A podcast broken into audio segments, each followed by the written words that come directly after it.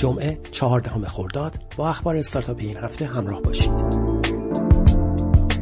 یک شنبه این هفته حمید محمدی مدیرعامل دیجیکالا به منظور شفافسازی در مورد وام دریافتی از صندوق نوآوری و شکوفایی در توییتر خود اعلام کرد دیجیکالا در دو نوبت طی سال 98 و 99 به ترتیب به مبلغ 30 و 8 میلیارد تومان با نرخ بهره 12 درصد از صندوق وام دریافت کرده است که تماما صرف افزایش ظرفیت پردازش و ارسال سفارش ها و تقویت شبکه لوجستیک دیجیکالا در استانهای کشور شده است. این هفته مدیر مسئول انجمن فرهنگی ناشران کتاب دانشگاهی از آغاز همکاری اعضای این انجمن با دو اپلیکیشن تاقچه و فیدیبو برای انتشار نسخه الکترونیک کتاب‌های این حوزه خبر داد. این هفته خبر رسید اسنپ قصد دارد با اسنپ تیکت وارد حوزه فروش بلیت رویدادهای فرهنگی و هنری شود.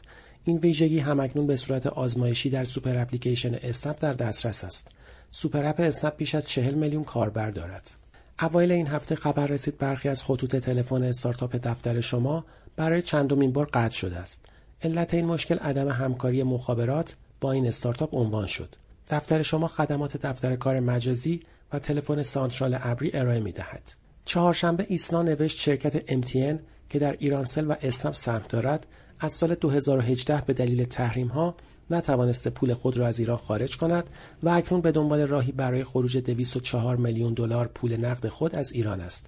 به نوشته این خبرگزاری MTN فعلا قصدی برای خروج از ایران ندارد. دوشنبه این هفته شرکت ایرانسل و بانک سامان طی نشستی مشترک در راستای توسعه های فینتک و مشارکت و همکاری دو جانبه های مالی توافق کردند. شنبه این هفته لندو پلتفرم خرید اقساطی خبر داد امکان دریافت وام از بانک آینده بدون نیاز به زامن چک و مراجعه حضوری را فراهم کرده است. به گفته امیر حق رنجبر مدیرعامل لندو این یک نقطه عطف در نظام اعتباردهی خواهد بود.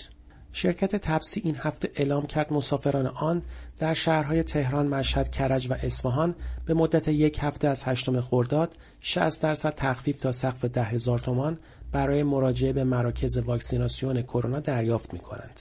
رئیس کمیته اقتصاد دیجیتال مجلس این هفته از یکتانت شرکت تبلیغات آنلاین بازدید کرد. مشتبا توانگر ته این بازدید گفت اکثریت مجلس یازدهم و گفتمان حاکم بر آن به دنبال محدود کردن فضای مجازی نیست بلکه به دنبال برطرف کردن موانع و محدودیت ها برای رونق هرچه بیشتر کسب و کارهای آنلاین است. این هفته مدیرعامل شتاب دهنده نوآوران جاوید از نهایی شدن سرمایه‌گذاری 100 میلیارد تومانی هلدینگ جاوید در صنعت لوجستیک خبر داد.